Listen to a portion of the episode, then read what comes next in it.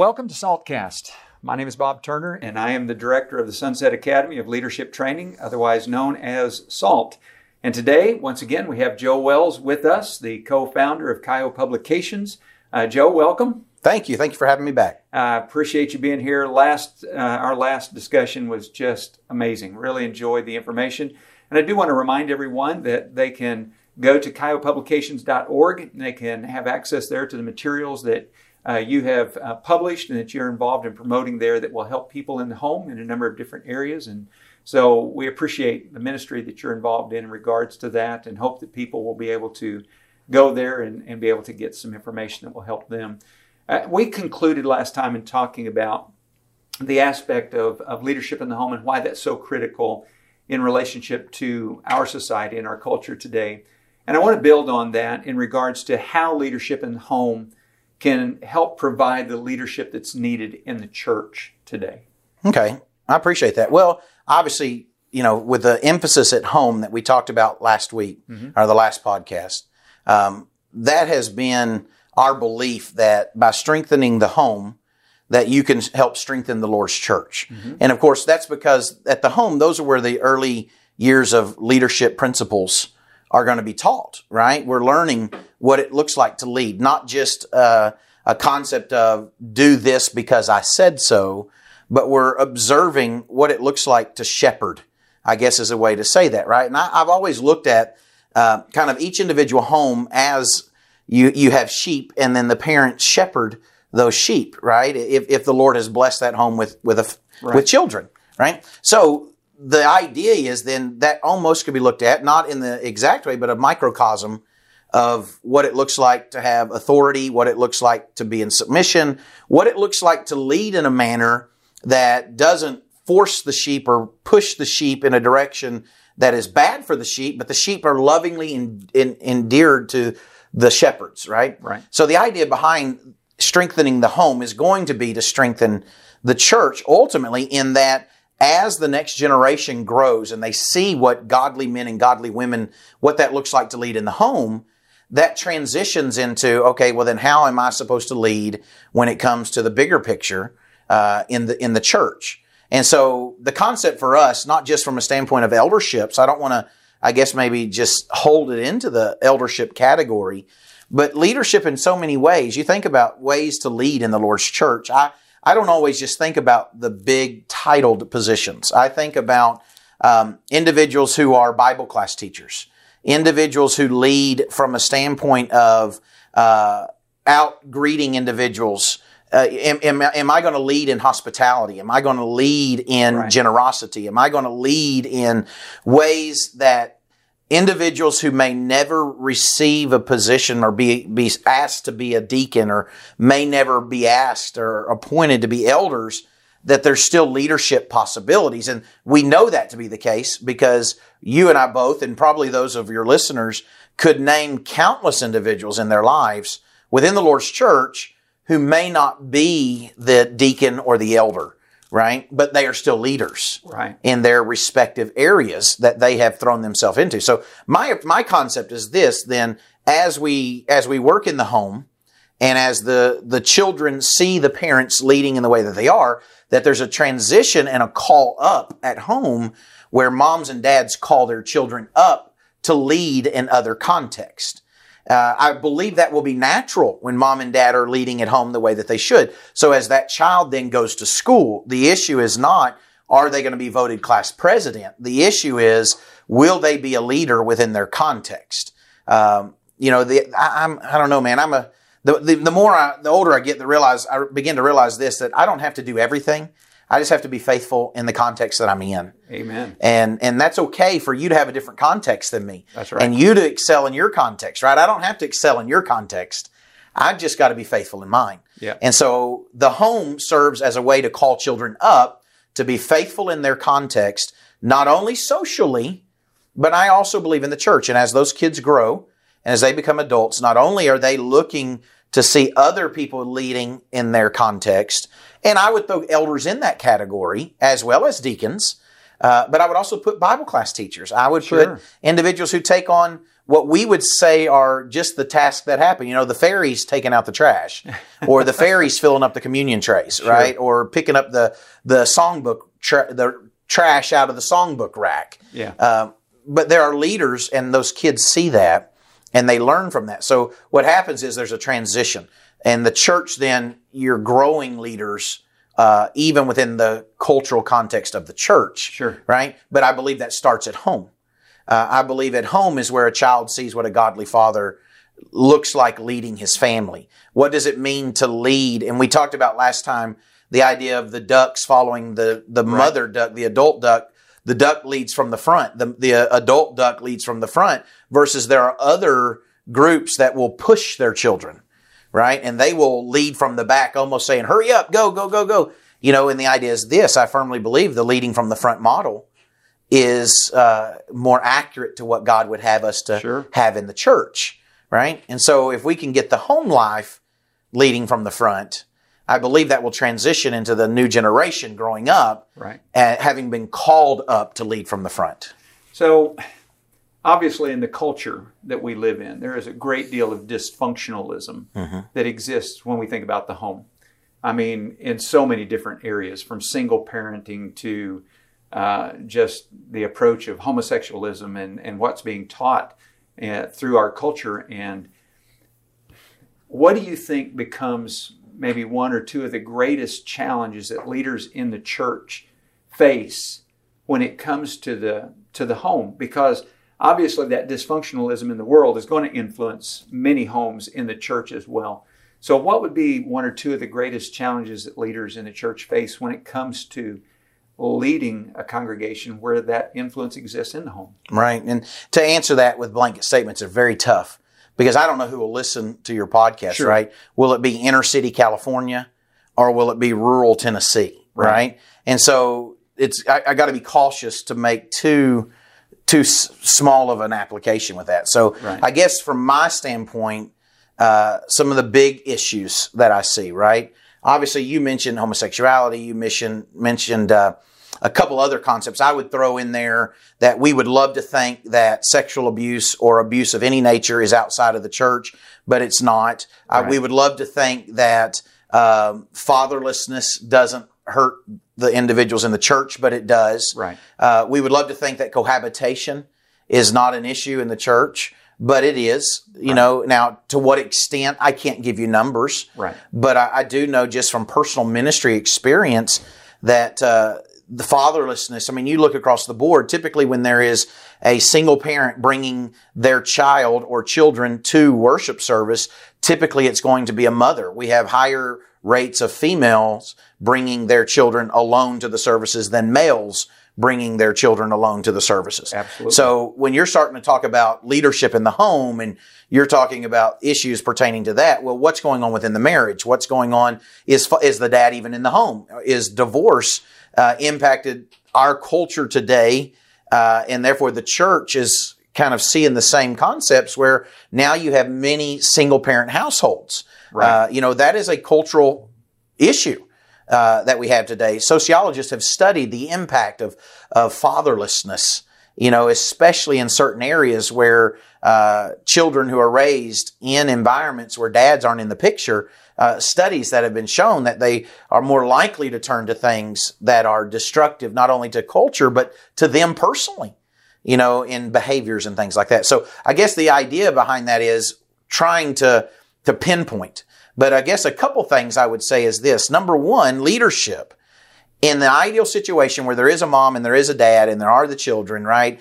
And let's say they're church attenders.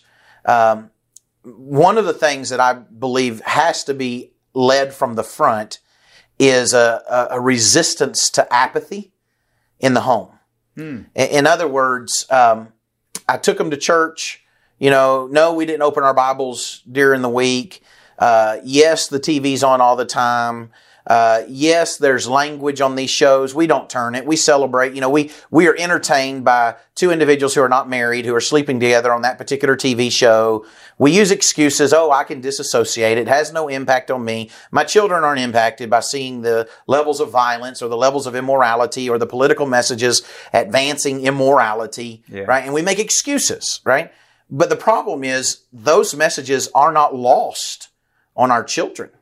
They see the inconsistency at home, right? That's right. So leaders have got to call the homes and provide provide resources, but provide training to go beyond an apathetic approach at home. How do they do that?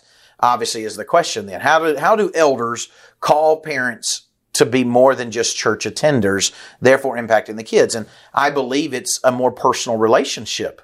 First of all, many of our leaders don't know these families. Yes. I hate to say that, but we really don't. You you don't know the Smith family. You know, if I, I say you, a, a hypothetical leader, right.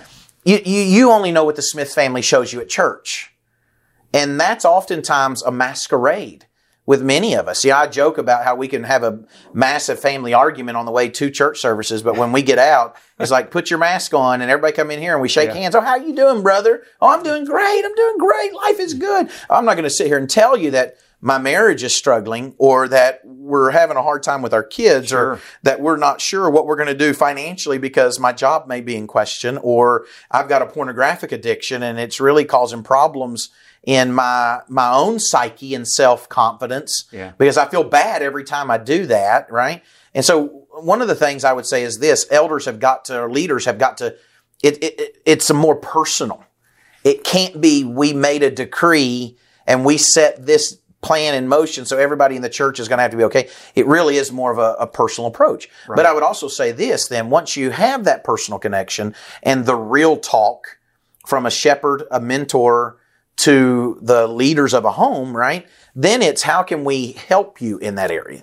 That's where I would, obviously, I may be biased in this, but that's where providing your membership resources comes into play. Yes. Uh, you know, one of the great things about our congregation where we attend, our eldership, they will spend they will spend money to provide books and resources for free for the membership. There's a book rack, and they'll draw regular attention to it and say, "Hey, we got a new book out here. We encourage every family member to swing by and pick one up. We bought one for everybody." wow. You know, and, and that's an investment That's right. in the family, not just in the air conditioning of the church building, or not just in you know the lawn mowing of the church property. It's an investment in the homes, right? And so I would I would say apathy is one of those. From the other side of that, I would say that. Um, there is a lot of diversity in what the home looks like today.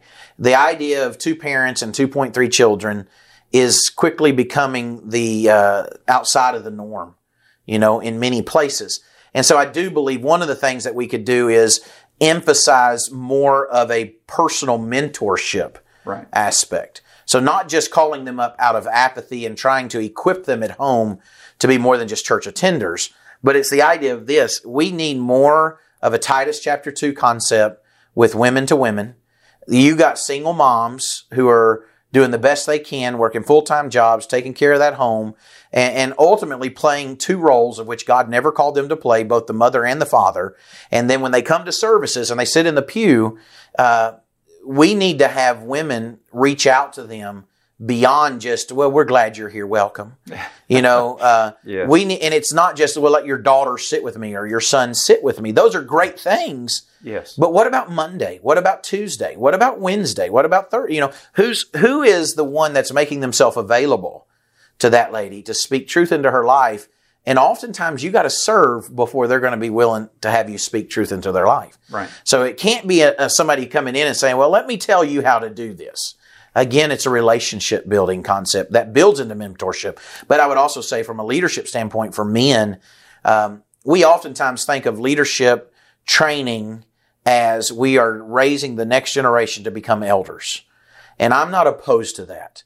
But I'm, I'm wondering if some of what we are doing is, is not as effective as it could be because I believe this if you raise young men and young fathers to become solid disciples, regardless if they want to become an elder, right?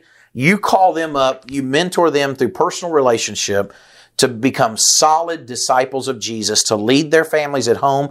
I think the elder part of it will take care of itself. Yeah, I've I've read some stuff recently that just talks about discipleship before leadership, Mm-hmm. and and that concept is is very valid. Now, okay, we've we've talked about a number of different areas, and and before we wrap this up, I have one particular question I, I want to ask because I think it relates to, from a leadership pers- perspective, uh, elder in the congregation or even just other men in the congregation who are older and they've, they've been married a long time. What advice would you give to a young couple that's approaching the, this idea they want to get married?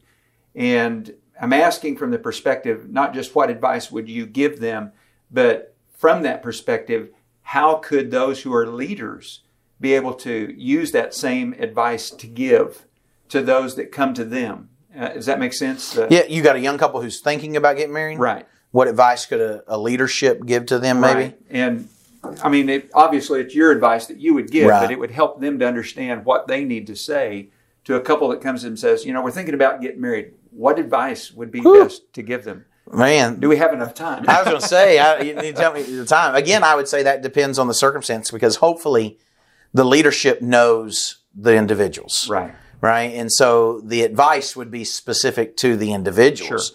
Um, some generals, though, that I would say that, that if I were in that position, that I would offer is uh, I would teach uh, and emphasize their into the couple, the young couple's individual commitment to the Lord. I would emphasize that heavily. And, and here's here's my reason behind that because marriage you're talking about you've you know you've heard of commitment you've heard of uh, dedication all these words that come to mind when I you think about marriage and one of the things that I love to do when I travel and speak I love to to he- listen to people who've been married 50 plus years Yes. and uh, and I ask the question because, and I'm seriously thinking about writing a book, a pre-marriage counseling book, from the advice of those who've been married 50 plus years. Oh, that'd be great. And it's going to be individual chapters based upon the advice that those individuals have given me. I've been told everything from uh, divorce wasn't in our vocabulary. yeah. When we said I do, there was no question. I've heard individuals say it's not a 50 50 commitment, it's a 100 100. And some days you're going to give more than you get. I've heard other guys, and I think there's honesty in this. He said sometimes it's okay to go to the garage. and the idea, you know, from behind that is we would love to think that it's always going to be mushy gushy and lovey dovey, but sometimes you need to separate, go to your corners Yeah. you know, and cool down, come back. And, and so I would emphasize individual commitment. See that I, this is, and I'm going to say it. I'm not emphasizing, did you obey the gospel? Right. I'm not doing a checklist of is, is, is he a Christian? Is she a Christian? And if they're not Christians, then that ought to be a red flag. See, I think that's a given, Right. right? I think that's a given. But what I'm talking about is this. Are you committed to the Lord? Because if something of an eternal nature that you have signed up for when you obeyed the gospel, if you're not committed to that, how are you going to be committed to this, Amen. to the So level good. that you need to be? Yeah. And I would sit down with a guy, 22, 23 year old guy. And here's a, here's a reality. Sometimes we don't like to take this approach. I guess my approach is very uh, uh, real. I would look at him in the eye and say, Why do you think you're demonstrating that you're committed to the Lord? Yeah, How do you judge your commitment? Right. Well, I attend church. Well, that's great because when you tell me you're committed to your wife, then you're going to say this I come home every night. And you know what's going to happen to that relationship? It's going to get old real quick Yeah. because attendance doesn't equal commitment That's right. at home. So why would we think that equals commitment to the Lord? You know what I'm saying? So I would have that com- that that conversation. And here's the reality: many people don't do that because they look at it as meddling. But I think if leaders are going to lead from the front, and these couples come to them, not only does it need to happen to the guy, but there needs to be a conversation with the young lady. Obviously, my approach is I can be I feel more confident to be more blunt with men Right. because um, I think sometimes our our defenses are strong that we need to be challenged, and sometimes to be challenged, somebody's got to look you right in the eye and challenge your manhood and say, "Look, buddy, you're talking about leading this family. Mm-hmm. Her father is about to give her to you, That's right. and do you really believe that your commitment to the Lord has demonstrated that you're ready for this?" And you know what? I pray that he walks out and says yes. But if nothing else, he's going to walk out of that meeting and he's going to say, Whoa, this is more serious Yes. than I thought. It's not just, man, I can't believe she's so good looking physically. I can't wait till the honeymoon night. yeah. This is this is no joke. That's right. You know what I'm saying? Oh, yeah. So I would start there. I mean, that's a general. And I don't know if that's, I mean, I could, I don't know what time we have, but that would be my idea of, of where to start. You know, I, I, would also challenge the, the couple how is your marriage? How is your marriage going to bless the church and thus bless the Lord? Right. So it's not just an individual commitment thing, but I firmly believe when individuals are married, when they join in union, oftentimes it's very self focused. And that's, it's going to be to an extent. In other words, we are in love. This is what makes us happy, right? Sure. My attitude is as they mature, they ought to grow into a, all right, are we a powerhouse couple for the Lord? And not in the sense of we're putting ourselves out there and promoting ourselves, but in the sense of as we are committed to the Lord and raising a, a, a family of disciples, Jesus seeking individuals, Church attendance is a given. Service to the Lord is a given. Calling the next generation up is a given. But I need them to think about that early in life. Yes. You know, be intentional before children ever come into the marriage. Are we going to set out to be a power couple for the Lord? Yeah. And what does that mean? That means beyond church attendance. Sure. It doesn't, it's not an apathetic approach but neither is it a self-seeking, self-glorifying approach. It, we're not in this for us. We're in this. How can we bless the congregation where we at, yeah. and how can we ultimately bring honor and glory to God through our marriage? So that's awesome. I tell you, I hate that we're on a time schedule with some of these because uh, at some point in the future, I, I, would really love for us to get together again and to explore yeah. some of these further. Absolutely. But I can't thank you enough for taking time to to just spend and visit with us and it'll be a blessing to all the listeners. The material that you've shared about leadership in the home and, and just advice to young couples as they enter into that relationship and thinking about that is just invaluable. So thank you. Thank and you, Bob. I do want to remind everyone again uh, that there is information, there are publication, uh, kyopublications.org. Uh, Joe and his wife Erin and, and have been co-founders of that since 2012, and there's just a great deal of information there that you can access that will benefit you when it comes to your relationships in the home. And so I, I encourage you to do that and to visit their website. And thank you for tuning in again this week. My, again, my name is Bob Turner, and I am the director of the Sunset Academy of Leadership Training. And we pray that you'll continue to be blessed by these uh, salt casts and that you will join us again next week. God bless.